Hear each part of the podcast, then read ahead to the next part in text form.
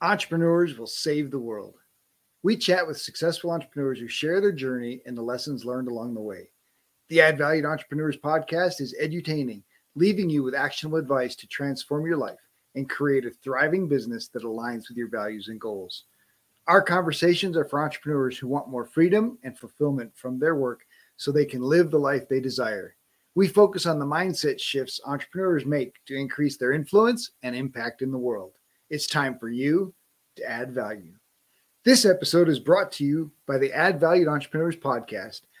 We would love for you to like, share, and leave a review of our show. Subscribe on YouTube. Most importantly, help us spread the word about the great stories being shared on our show. My guest today is Steve Ricks. Steve has spent three decades honing and developing his skills as an expert in employee engagement, from startups to Fortune one hundred companies. Steve has provided coaching and consulting in the development of people to perform at their highest level. Through the ebbs and flows of his own entrepreneurial journey, his experience has provided invaluable insight to corporate leadership, organizational health, and cultural vitality. Steve Ricks and Robert have a fun conversation about play. Steve wants to transform the human experience by injecting fun into the workplace.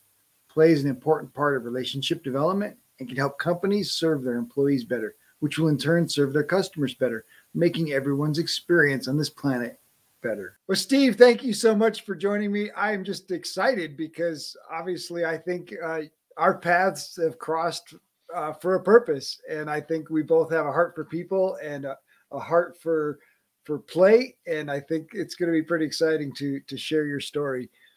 There's no doubt about it. I um uh, first and foremost to all of your viewers, listeners, wherever you are, um, aloha from beautiful Hawaii.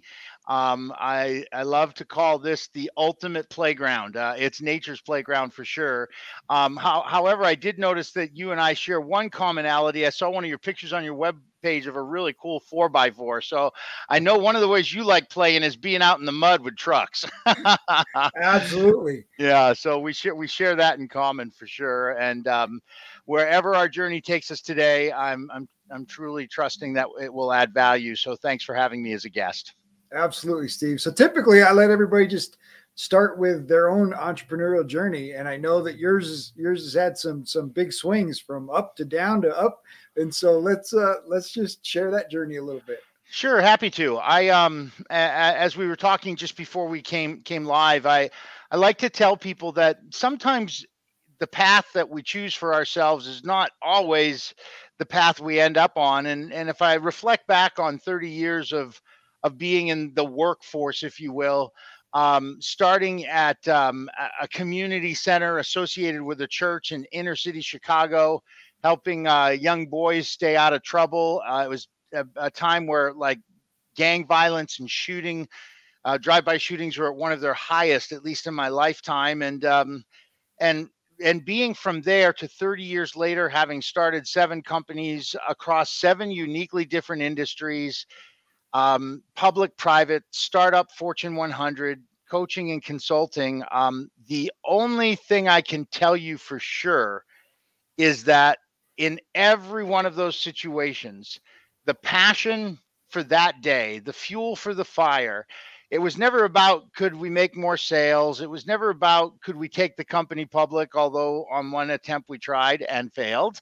Um, it was it was never about the the conventional achievements that one would consider in the business world. It was always about um, seeing people hit major landmarks in their life. I- I'll remember back in two thousand three, I was one of three people who started a mortgage company. And, and if you or your audience remember back in the early two thousands, that mortgage industry went on a ride, right? I mean, it just took off.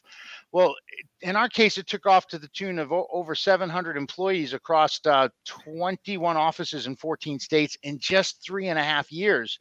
But none of that mattered. What mattered was when, and I'm literally giving you first names of people I remember, people like Brad or Dre or Scott had never made one hundred thousand dollars before in their life, and watching how that changed the freedom in their family. I mean, like that, that's what mattered to me. Or watching people who I long, I, I'd long lost touch with, like Chuck and Becky. I, like, I mean, the list goes on.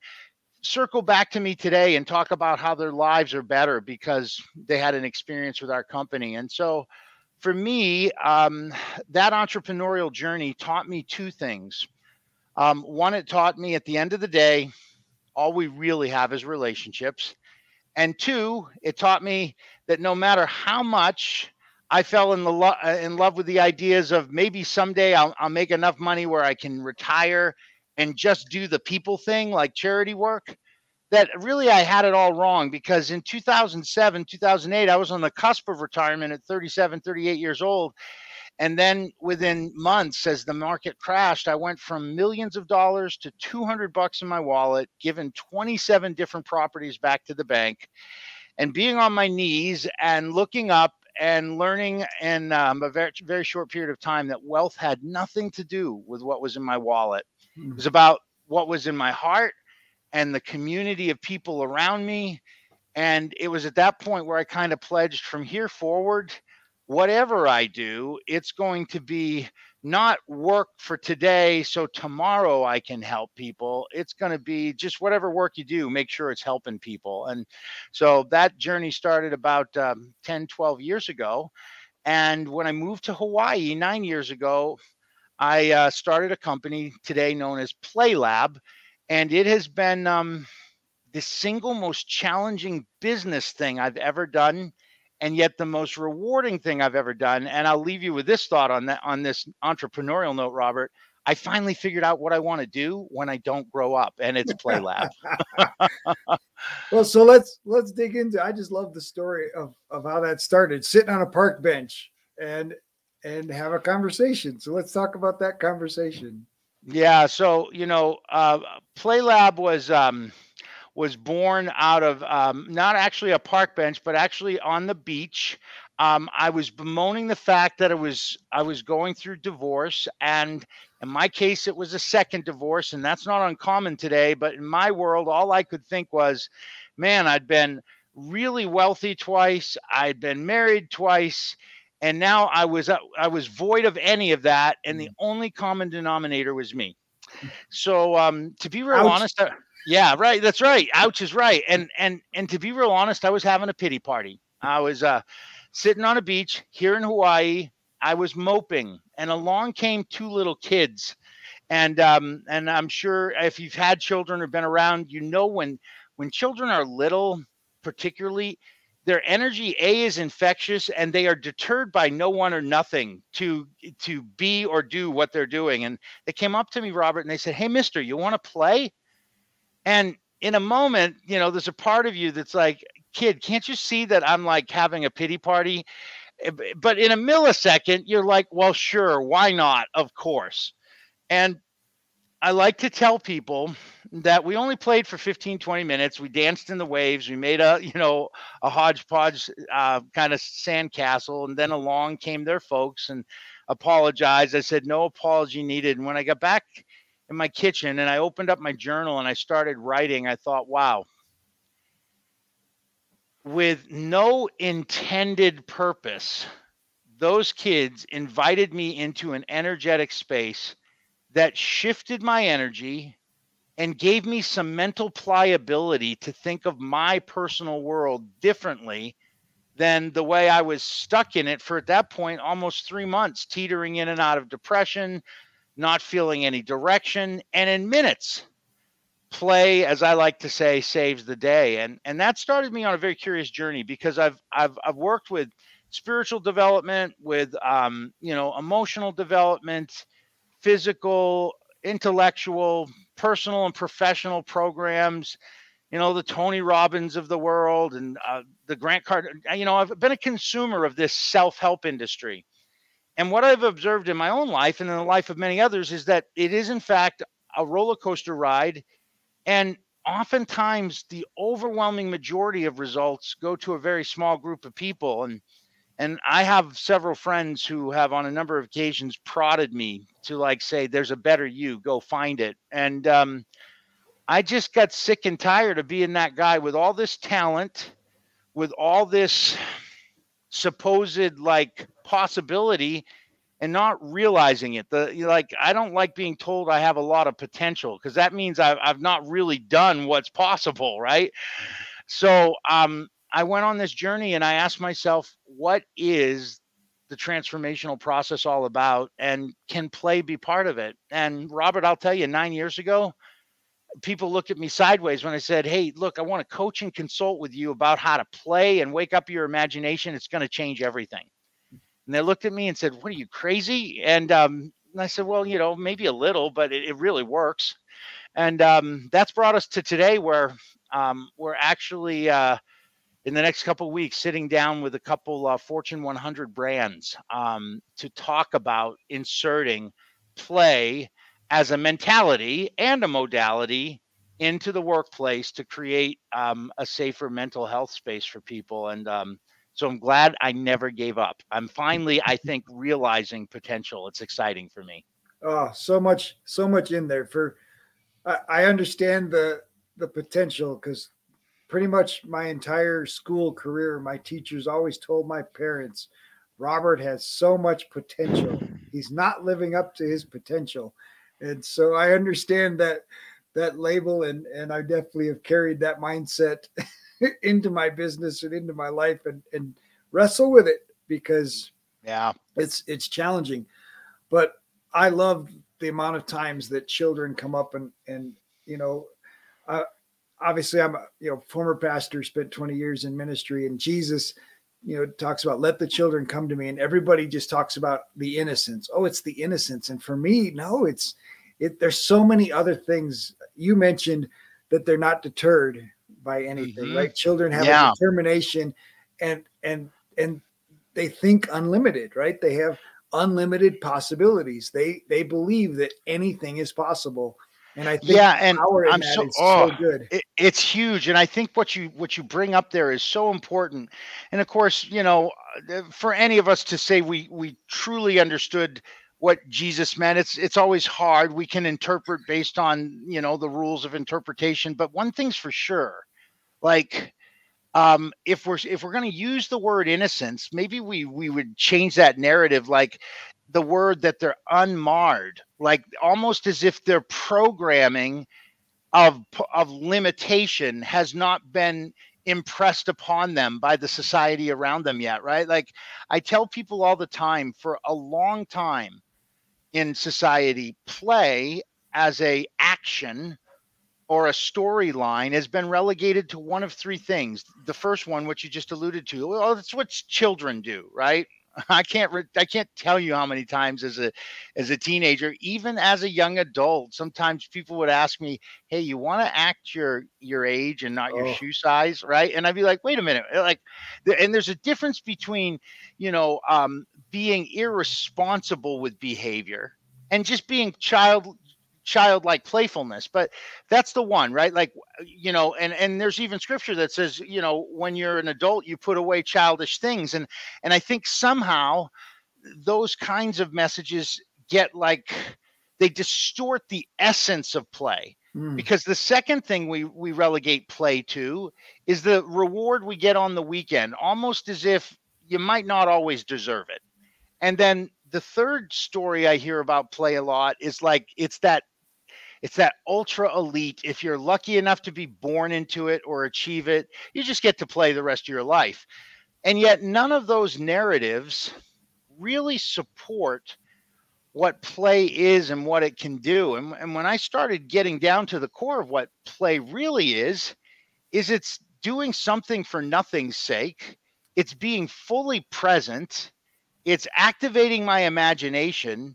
It has my full emotional connection, and it seeks to have community around it. Now, I like to tell people, if if you could take those five things and apply it to anything in your life, why the heck wouldn't you want play as a tool on the tool belt to help support getting where you're going? And of course, then some people say, well, what, what do you mean play? Like, are we in a sandbox? Are we jumping rope? And, uh, you know, and like, or sitting in front of video games? Well, play is a lot of things for a lot of people. Right. Like, uh, as we alluded to before, get, put you and I in a four by four, and that can be playful. Put me on a golf course and that can be playful. Put someone else on a golf course and it can be absolute sheer terror and torture, right? Like, you know, so we all express our playfulness differently, but, but boy, I'll tell you what, um, you know, Jesus's focus on children, I think is, is really the essence of what I'm suggesting to people, that like, if there's a way to hit a reset button in the neuroscience of your mind, and just remember that time when you thought you could get to the moon, like, or, or like that, like you could build the world's largest sandcastle. You just needed, a, you know, another day, keep the, stop the moon from coming, right? Like kids. And, and, and this is the beauty of how we were created. Like we, we have to acquire knowledge. We have to practice wisdom. We have to learn to listen, um, understand, um, you know, what language is. But when I was born, I dare any listener to like reach out to us at, at some point in the future and say, um, yeah, you know, I took my kids to classes on teaching them how to play. Right. Or, or I read a book on how to play. Like, I mean, the wonderful mother of my two children, um, happens to be a nurse. And so when our kids were little, I was not terrified too much because I knew she was a great resource. But, but man, you can be sure I read some books on parenting, but in none of those books does it talk about play, because play is something that, that the divine creator wired us with, right? It's like, it's, we were born to be joyful, and, and, and play is a great mechanism to get there. And, and towards that end, you know, it's, It's why I'm so passionate about its role in mental health. Oh, absolutely. Well, and we mentioned obviously the unlimited potential, right? The children, you know, have no limits. They're not deterred by anything.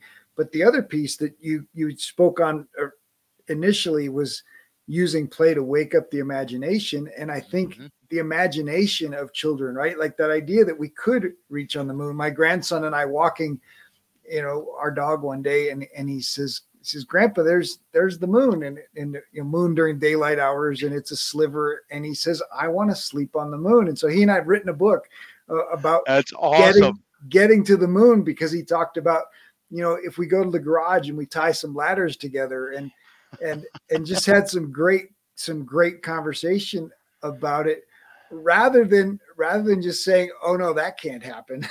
Exactly. And, and, and this is, um, that just warms my heart to start with, um, because it really speaks to possibility. Mm-hmm. And when, um, in, in the book, I talk about kind of like four archetypes of the, of the brain, right? I talk about Gary, the gatekeeper. It's the back of the brain. It's where your amygdala is.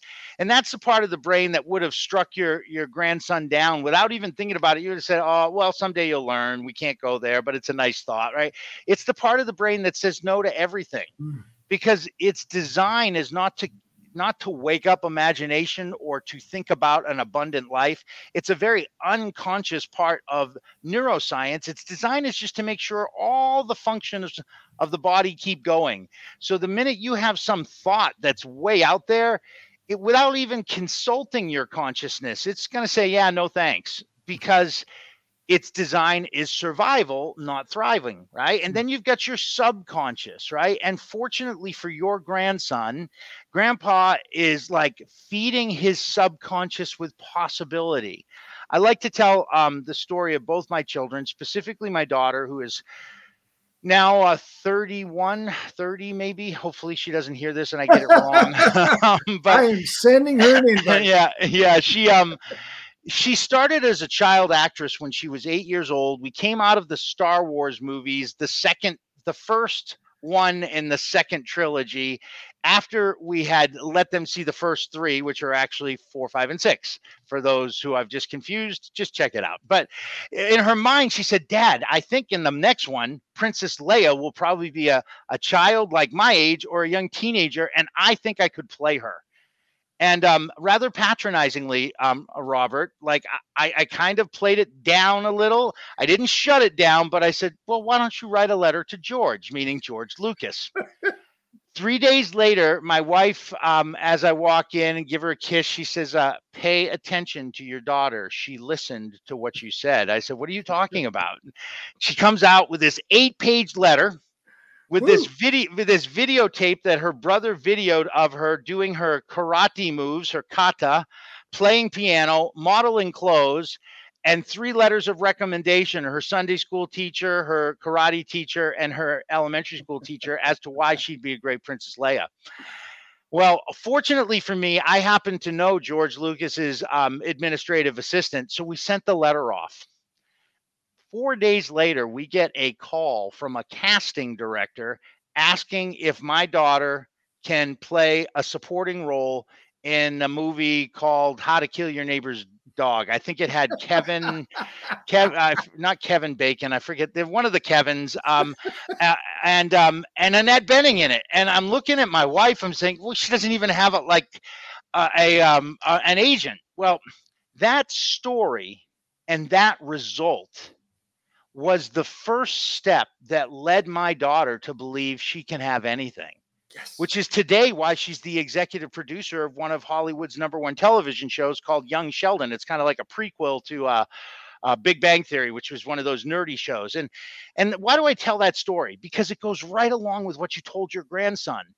I'm not sure how he's going to string his ladders to the moon, but I'll never forget after that, I never told my kids no again. Like I told them, if you can think it, then you can achieve it. Oh. And, and one of the things that like, I, I think that what play does for an adult is it kind of um, wakes up that part of the brain, which has been asleep for a long time. Mm. It makes it think maybe something's possible. Like at fifty-five years young, currently single, um, you know, coming off this entrepreneurial roller coaster, maybe, just maybe, Steve can really make a huge impact in the world, which has always been his passion. Maybe, just maybe, Steve will find a love not, that's lasting, right? Like not maybe, not yeah, maybe. But will, right? Can. Yeah, yeah. And and what was it that created that for me, brother? Being playful, being playful. Absolutely. Yeah, well, I've got, I've got a little minion. You know what the minions are, right? Absolutely. Yeah. I, me and that guy have conversations all day long. And he's he's he's the fierce leader of of the diabolical Steve who wants to do great things in the world. That's the way my imagination works. Yeah. So so originally I, I talked about mine being, you know, the the Bugs Bunny on one shoulder and Daffy Duck on the other, and evil good, good versus evil. Right, right. I like the minion idea better because minions you have more control over, right? Like yeah, that's right. Else isn't writing the script, you are. Exactly, for sure. Oh. Man, there, there's so much, so much power in in that idea of possibility and imagination. And I think as adults, one of the biggest challenges is that self-belief, that yes. that idea that not only is it possible, but I can create it.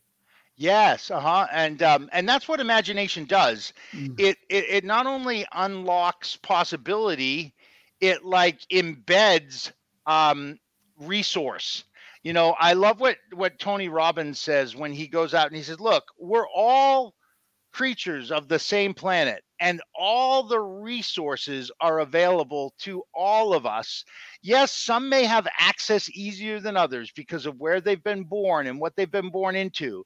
But he said the magic is in resourcefulness. And I always tell people the key to being full of the resources is asking, what in my imagination do I have to create to get me from where I'm at to the bridge of those resources I want? And um, and I'll tell you what, if you think about playfulness, when a kid wants a cookie in the cookie jar, there's not a thing that's going to stop them, right? Tenacity, passion, resilience. I'm reminded of the little... Um, Uh, there's a little YouTube video that went viral about his ki- uh, a kid who stole the cupcakes. It's called "Listen, Linda," and it's oh. his, if you ever saw it, like it's his little yeah, it's his little story of like it was his brother who did it, right? But like in that, that's that childlike innocence that says, "Yep, with frosting all over me, I'm proud. I got what you said I couldn't have," and that's that is the nature of connecting imagination to manifestation. Mm-hmm. Because when we seek these things that um, that give us what we want, right? Like, then we'll go after it. And of course, um, the, the, the very real nature of that is, is unfortunately, not only is it, imagination is powerful, and, and, and in many respects, it's amoral. It's how we apply it. And unfortunately, there's a, there's a, a large amount of people who are highly imaginative who use it, you know, for the not good of others, which is why I say when we use imagination with playfulness, it kind of becomes the filter for purity, because I can't really play and not have others in mind. Mm. So when I access imagination outside of play, buyer beware, you might have some, you know, some um, temptation to use your imagination illegitimately.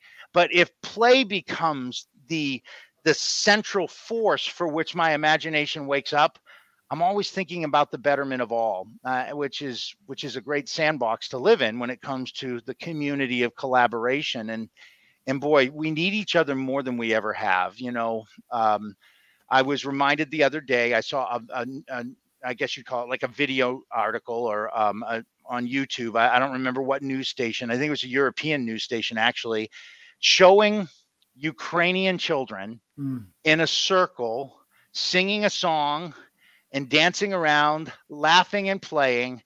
And the subtitle, I, I, I didn't have my camera or my phone near me, or I would have taken a picture to use it in social media, but the subtitle was literally "Play Heals the Pain." Mm. And, and it's true. I like, play is not the ultimate Band-Aid. We need more than just play, but most of us don't realize that it relaxes intensity. It helps create perfect self-expression. It wakes up imagination. It draws us closer together. It removes conflict. Like, there are so many byproducts of play that uh, we'd all do well to, like, after we listen to this podcast, go do something extemporaneously that feels like play that we haven't done in years, and just see how you feel. Absolutely. Well, and I think, you know, you brought up an interesting issue there, and, and I, I might have a different take on it, but exactly the same intentionality is the value, the importance of character, right? The importance of character and authenticity in, in an entrepreneur, in a, in a business person. And, and I think it's that intention. If you go into play with the intention of, like, my company is, is adding value to others, my intention will always be to lift others up, to build other right. people up, and not tear other people down, not take advantage, right? And so I know that I can earn more money and I can have more success helping people than I can hurting people. Um, our corporate history has seemed to teach us that, you know, you got to knock that other guy down. You got to use yeah. gossip and beat people up and and hurt people to get to the top. And and I think there there is a need for character, right? And yes. part of that personal development, obviously Tony Robbins, huge personal development space, character, and authenticity matters. So can you speak a little to, to character and authenticity and, and how those apply? In- yeah, one thousand percent. Um, to start with, I, I like to remind people that my future does not have to be dictated by my past. Mm. However, if I'm not happy with my present, I better take a careful look at my past before I begin building my future. Oh, that's really powerful. Yeah. And um, because th- the beauty of, of play by its nature is it's so extemporaneous. It's so out of nowhere. And yet, if my entire life has been subject to, I choose me before I choose you as my model, right?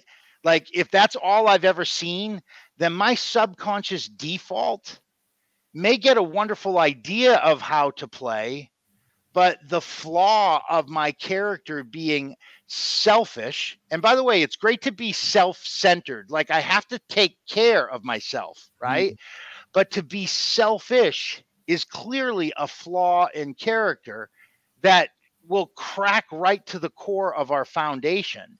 So when I think, particularly as it relates relates to the workplace, one of the things I often do when I'm I'm interviewing somebody to prospectively become a client of mine, because because it's important for me to not only align with people who work with me and my two partners. I mean, we spent four months interviewing each other before the three of us became partners, because wow. we didn't want surprises, right? Like, right. and we, we knew over time that like character could be discovered. And frankly, we used play as a mechanism for it. I like to say this, if you want to, if you really want to know someone's character, at least in my world, you take them on the golf course and you see how many times they look for an eraser on the pencil or look to use the, the famous, forgive me, but the famous foot wedge, right? Like, and move the ball. Like these or if are they some- get angry and yes, and start using expletives, right? Or throwing clubs. And, um, and I always, I always tell people that like, these are signs that there are predispositions already in place. And and this is true for all of us. Like I look at, at who I am today, and there's a lot of things I really love about who I am. We will be right back after this short break. This episode is sponsored by the newly released book, Dream Life Planner, Move from Tired and Overwhelmed to Free and Empowered by Noelle L. Peterson, available on Amazon, or you can order a personalized signed copy at Empower, E M P O W E R, two, dream dot com. That's Empower, number two, dream dot com. If you enjoy the show, please like and subscribe, leave a review, tell your friends. Welcome back. Let's get back to more greatness. One of which is I've finally learned how to love myself, which is perhaps oh. one of the most important character traits there are. Um, I, I happen to be on a podcast later this week where the whole subject matter is discuss the single most destructive life force habit you've experienced. And mine has been, yeah, like it's a, it, it's a very authentic experience, right? And mine has been lack of self-love. It has led to all sorts of other things, right? But once you're on a self-love path, then you can get real about the collateral damage of the rest of your life that you don't like, A K A called results. You know, I always tell people results, often harsh, are always fair feedback of my ability to make decisions. You know, we mentioned Jesus earlier, and I'm pretty sure he talks about the fruit, right? you will yeah, know by you your fruit, by your fruit, you'll know them, right? So, so let's talk a little bit about forgiveness then, and the power of the power and necessity of forgiveness. Mm-hmm. I love, I love, love, love this discussion. I, long before I um, jumped back on the bandwagon of play ten years ago, long before that, it became clear to me that being an easy forgive was as about as much as making my life easier as it was making someone else's. Mm. Because at the end of the day, and I, when I, this is the best definition I ever heard of forgiveness, it's to give as things were before the offense. Oh, nice. You know, giving before, like, how would I feel about you before you crossed me, before you disappointed me, before you betrayed me, before you cheated, before you stole, wh- whatever it was, right? Um, beat, hurt. I mean, the list of, of, of offenses can go on. And I, I've, um, yeah, this is one of the areas I'm really grateful for, because um, there's a lot of challenges in this person called Steve Ricks. however, however, one of them is not forgiving. Mm. Um, and I'll tell you, that has gone like light years for me, because Um, I've always, and I'm, I'm about fifteen, twenty pounds overweight right now. I call it my COVID twenty. Um, and, and for me, I've always struggled a little with weight. I, at two times in my life, I struggled a lot. I was like, I weigh about two hundred thirty pounds right now. I should weigh about two ten, but I have weighed up to two hundred seventy twice in my life, back in my late twenties and, and late thirties.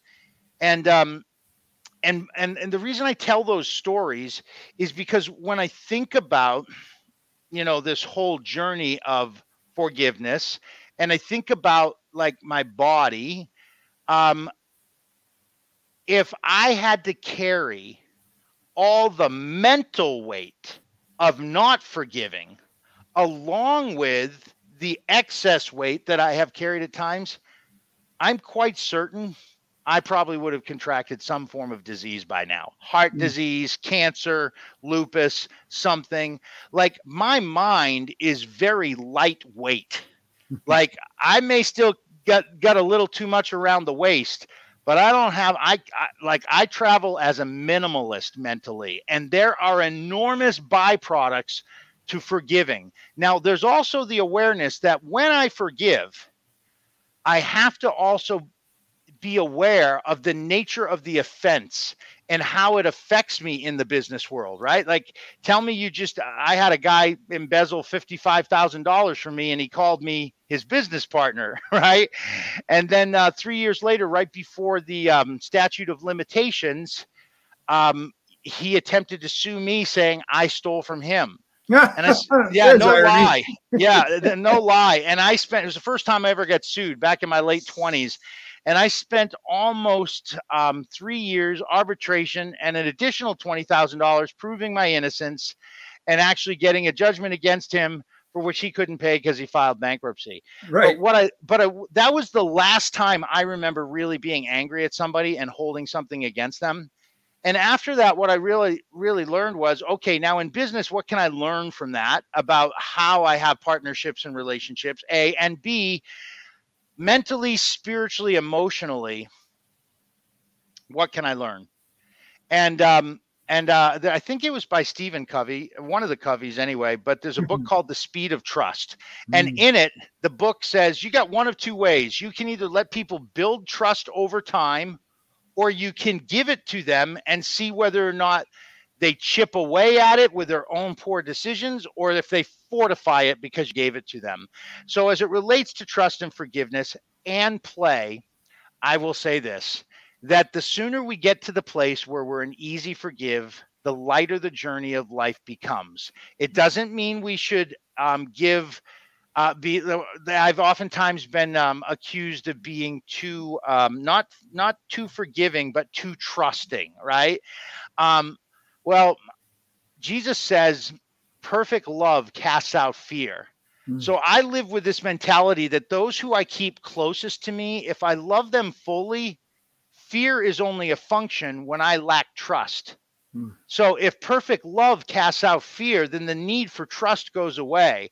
So, um, and it doesn't mean we're not perfect, but, but it just, and I get to choose who gets close to me, right? And so as a result of that, um, I think the sooner we can find our way back to childlike behavior, which is, you know, one minute they're yelling at each other, fighting over sec- something. The next minute they're super duper friendly again. Right. Well, the reason, the reason we don't hold that is because we've never been taught how to get rid of it once it's there. Absolutely. Does that make sense? Absolutely. Well, yeah. and, and I just want to clarify, right. Forgiveness and trust are two different, two different things. Characteristics, absolutely. And they, and they're not exclusive, right? No, that's I can right. forgive somebody for my sake. Yeah. It's not about them. It's about me. I can forgive them, but I don't ever have to trust them. That's right. Yeah. There's two different, two different things. Now, yes. Obviously if I have to restore a relationship with them, say a marital partner, uh, a business partner that you want to continue the business relationship with. There's going to be some checks and balances for that trust, right? Right. There has to be there has to be a process to rebuild trust. Yeah, but I can forgive. I can forgive instantly for my sake, and then what is the process to rebuild trust? Yeah, to restore the relationship. Now, obviously, if I have a relationship that I don't care about the trust, I still have to forgive. In spite of the trauma or whatever. And the story I tell myself is that I'm not, I'm not a victim of that situation, but I'm not going to allow that, that situation or that person to define me moving forward. Yeah. So forgiveness is definitely about yourself. And I think Always. So many people are, are caught up in the idea that, well, if I forgive them, I let them off the hook, right? They're worried about justice, and yeah. justice and forgiveness are not exclusive either. No. And so I can, I can count on God for justice, let God deal with justice. And I can still forgive because it cuts that control that they have over me. And mm-hmm. and that's the important piece in there. The big piece you mentioned, we, we you mentioned selfishness earlier, but then you also talked about gratitude. Let's talk about the power of gratitude in shifting that attitude. Well, I'm, I like to tell people that in life, pain is part of living mm-hmm. and suffering is optional. Mm. Um, the reason why I don't suffer is because when I am in pain, I am reminded that this is not happening to me. It is happening for me. I also take responsibility when things that I feel like are happening to me. That's when I remind myself, yeah, silly, because of the decisions you made, right? Like gratitude for me is is like, hmm, I don't know that they are one and the same, but they're really close for me.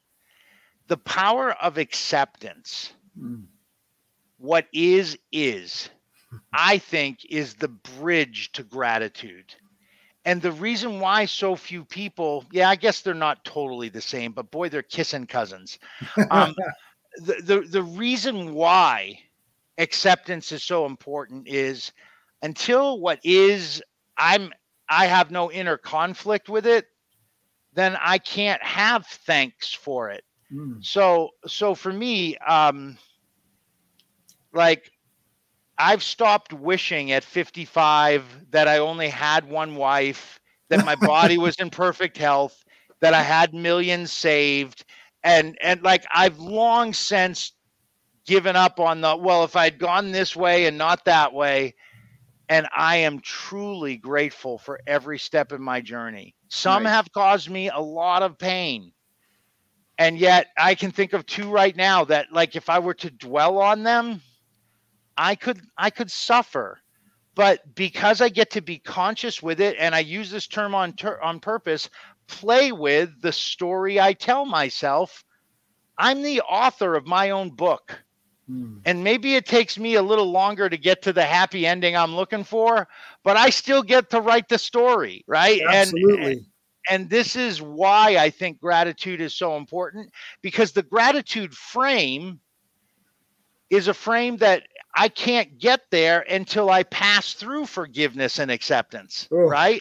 Yeah, yeah. So good. So good. Yeah. I mean, it's important to hear, hear the things that you said in there, because we can choose suffering, and there's people that believe they deserve to suffer and that they're, that that's what they're meant to do. And, and they stay in that suffering frame rather than recognizing that the event just is, right? A yes. flat tire, a flat tire just is. A blown engine in the car just is. Now, maybe it's a consequence of not changing the oil that you're responsible for, but it still just is. And I don't and you I, and you bemoaning the fact that you didn't change the oil will never change the I fact change that it, you right, yeah. replace the engine.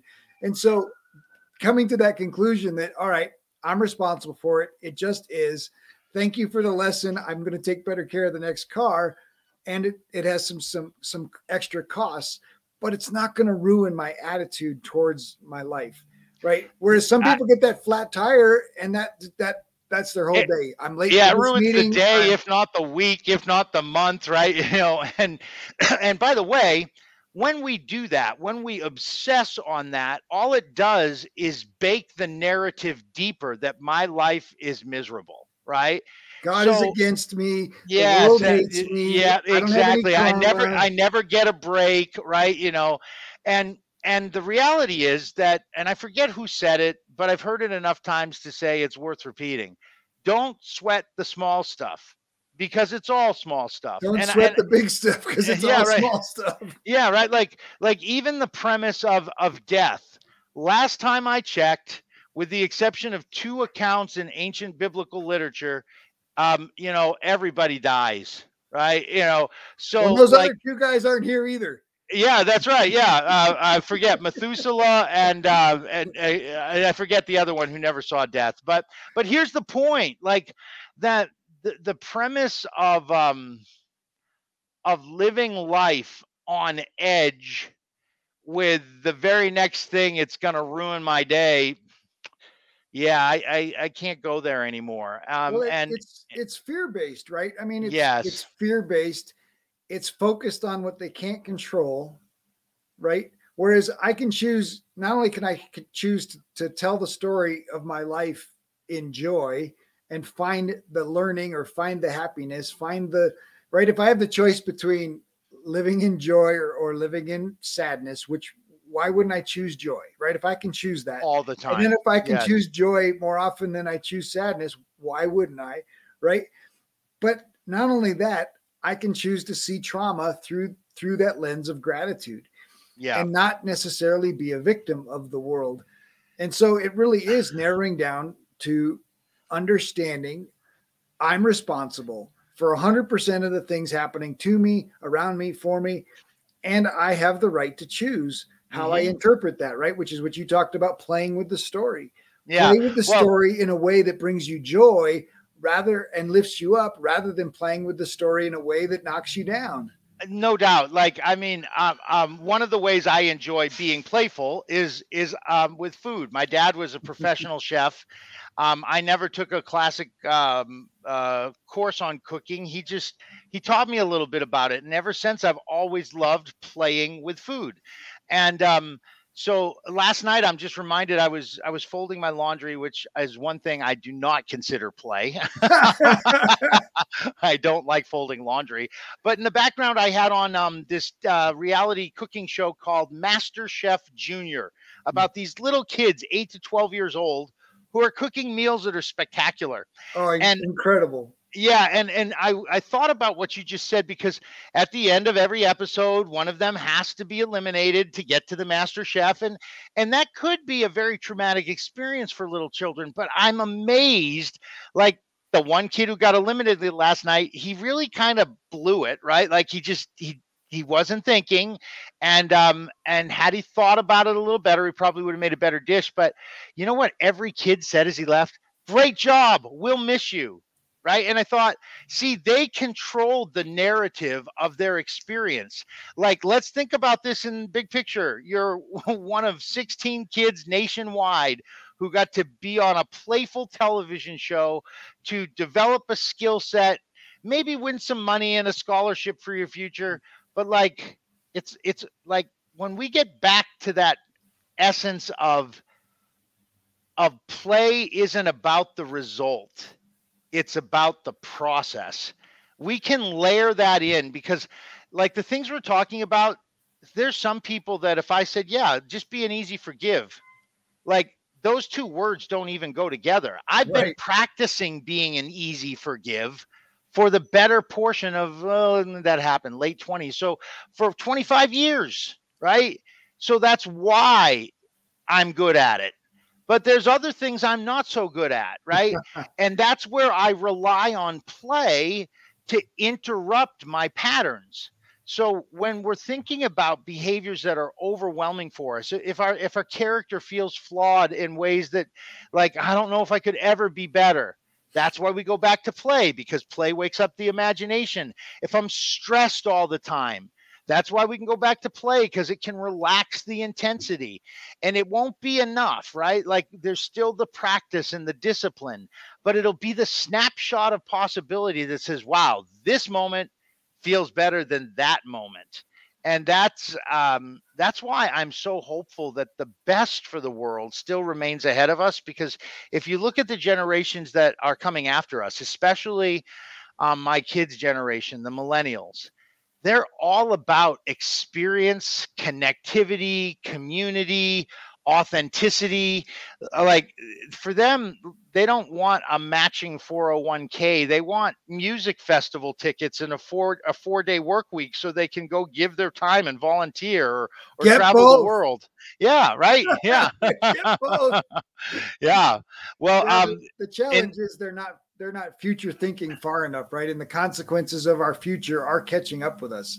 And yes. I think I think we need to we need to be more aware of the consequences for our future. But the piece you really mentioned in there is the journey, the story, the the that that's all there is, right? We we've been we've been misled that there's this destination you can land on, and you've moved there, and and, and even there. It, there's no satisfaction, right? None. Like you're yeah. living in the greatest state in the United States with, with the greatest opportunity for feeling like destination.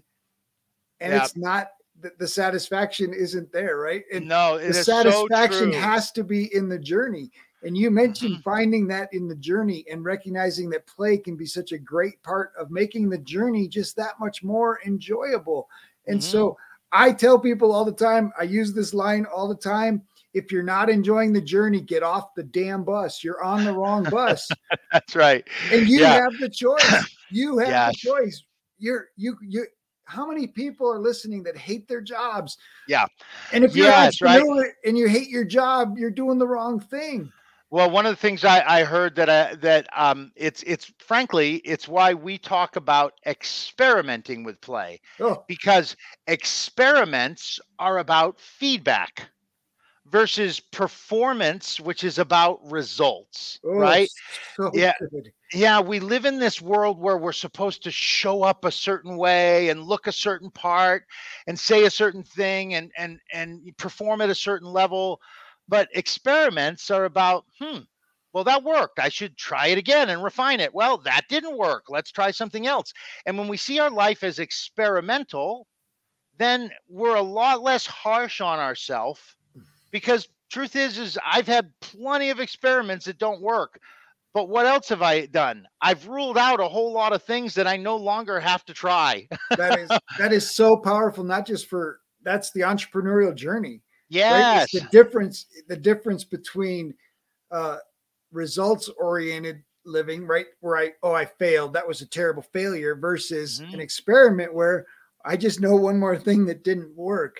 This, by the way, this is why I know I'm going to have an amazing connection with a woman sometime in my future, because I've experimented enough with the process of how to be together and it not work. I'm now keenly aware of what it's going to take to work. Hey, and, man, and and you're magnetically attracting. You're magnetically attracting to you that that that that you desire. Yeah. Versus versus the person who's failed in their relationships and it's, oh, woe's me. I yeah. never get the right person. I'm always picking the bad ones, and I'm always and they're focused on what they don't want. And guess what Correct. They're going to get in the third what they don't want. Yeah, that's right. Yeah, this is so true. Your right? mind is more powerful than you imagine, and if you want something different, you need to think different thoughts. Yes, for sure. Which, by the way, is the whole reason um, I wrote the book, Play Saves the Day, because play is a mindful thing, right? Like when I play, it's a very intentional thing. And I think a lot of times people talk about like mind hacks or consciousness hacks. And I appreciate the premise of a hack, because our brain has a firewall. It's called our subconscious, right? Absolutely. Yeah. And like it is set in stone that from an early age, I'm going to behave a certain way unless I find a hack. And so one of the things I did was I started studying like, okay, what does it be? What does a behavior look like in the brain? And, and in the simplest sense, it's two synapses, and then it's a neurotransmission back and forth, literally an electrical signal. And the payoff of that behavior dumps norepinephrine, dopamine, andamide, um, um, cortisol. There's seven of them. I don't always remember them. But these, what I'll call pleasure or pain chemicals in the body to ward us off from certain things or to entice us to more things, which, by the way, is why anyone who's an addict is an addict. Because, like, we all know that if I'm an emotional eater and I ate a whole pizza, it tasted good until it didn't. But the first thing the brain remembered is that it tasted good. You know, if if someone's doing heroin or fentanyl or, or these really bad, you know, drugs, it felt good before it didn't. And so they remember the first feeling, right? Oh, so yeah. what what no play doubt. does, what play does is gives us a hack into the neurotransmission, because Tony Robbins likes to say it takes massive action to change behavior, to which I say yes and no, because massive action is not the nature of the brain. The minute I do something that's totally opposite of what I've did, I think of when you and I were kids, there was a show called Lost in Space, and a robot would go, warning, danger, right? That's what my brain does when I attempt to try something new, unless it came from a state of play, because from that state, it originated in my own mind. It didn't come from the outside. And that's where the brain says, well, this is different, but you created it, so let's own it. And like, then, and then when you repeat it and you repeat it and you repeat it, you reprogram the subconscious. Exactly. It, and it's yeah. so, so powerful. You mentioned some things, obviously I just have to jump in there, because so powerful, right? The, the idea that, that, we can program our brain. We have control over it. Recognizing that the, the subconscious mind has a filter, and and that filter only recognizes three major things, right? Is it important? Is it relevant to me, right? Is it, and then does it match my belief system? And so many of the things that people start trying to think and trying to do as entrepreneurs, like we mentioned, the relationship thing, right? A, a girl might be important and a girl might be relevant, right? And so you'll notice the girl, but then the brain says, does it match your belief system that you're worthy right. of her? And all of a sudden it says, nope. So we don't even see her going by. Yep. But once you align all three of those things, right? The brain, the brain will absolutely be bringing those into your awareness, and, and you'll be observing, whoa, there's a girl there. Oh, there's yeah, a girl there. That's oh, right. That girl mm-hmm. matches, right? Because they, well, the brain is, the brain is looking for those things.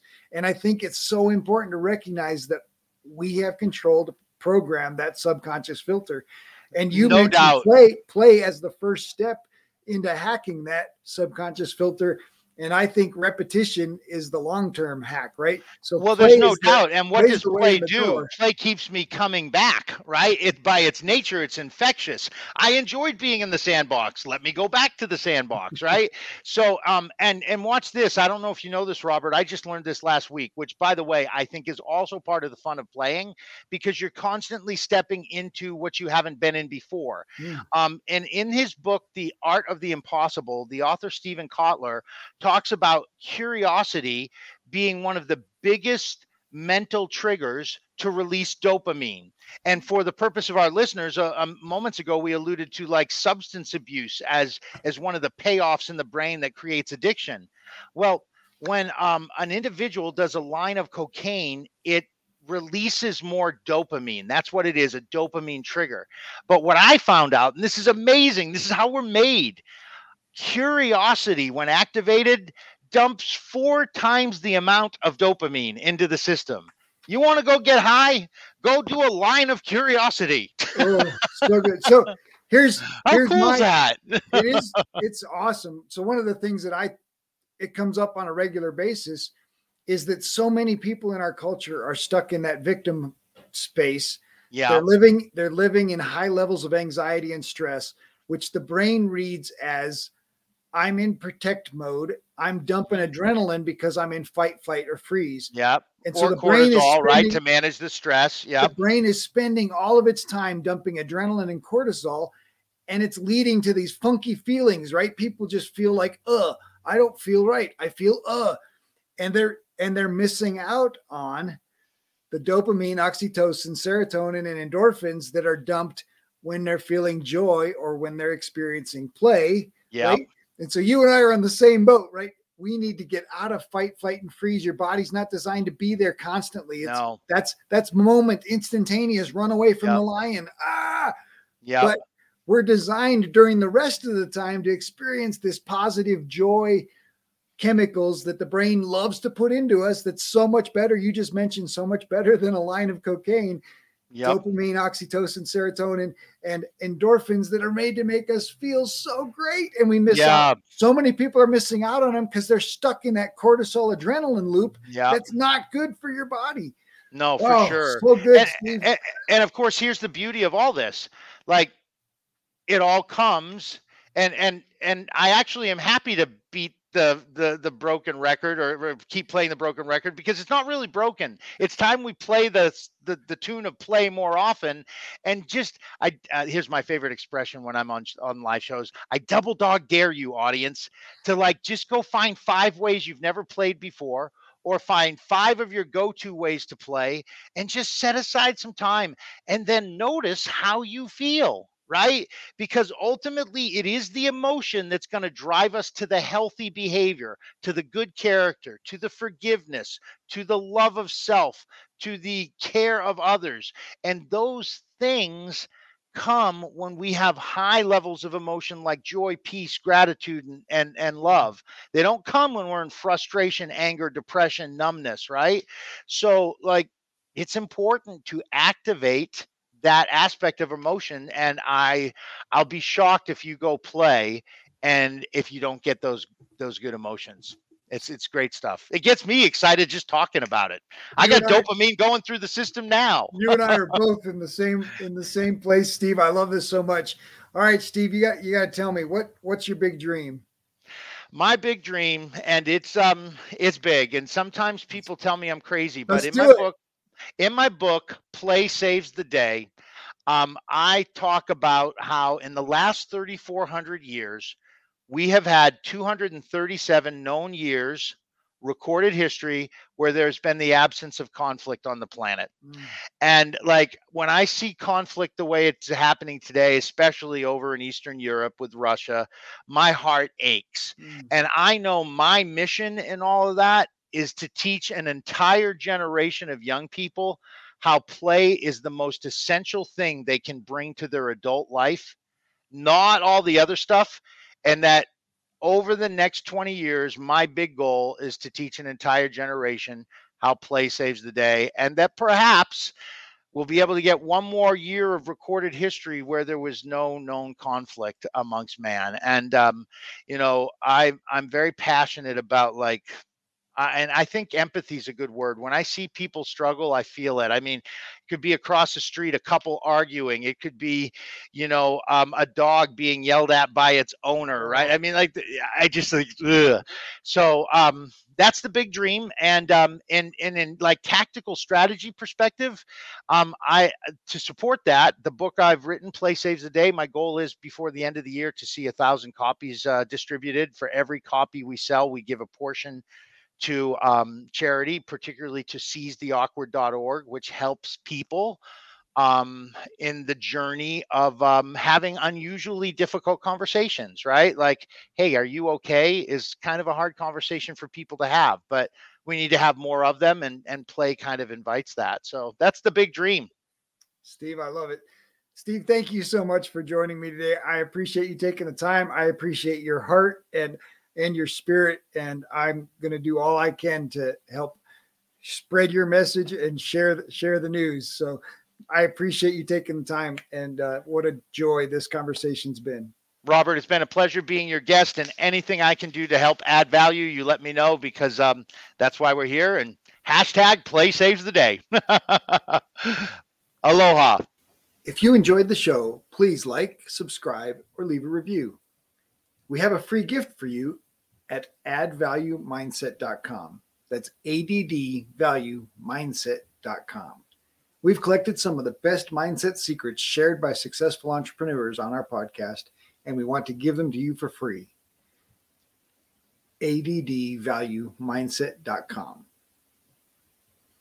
In our next episode, D J Heart Attack and Robert have a conversation about travel and the nightlife. How his nightlife experience empowered him to start his own food business in the middle of the pandemic, how he and his partners are creating a social movement around their culinary experience, is a valuable conversation about business growth, scale, and just the willingness to make it work.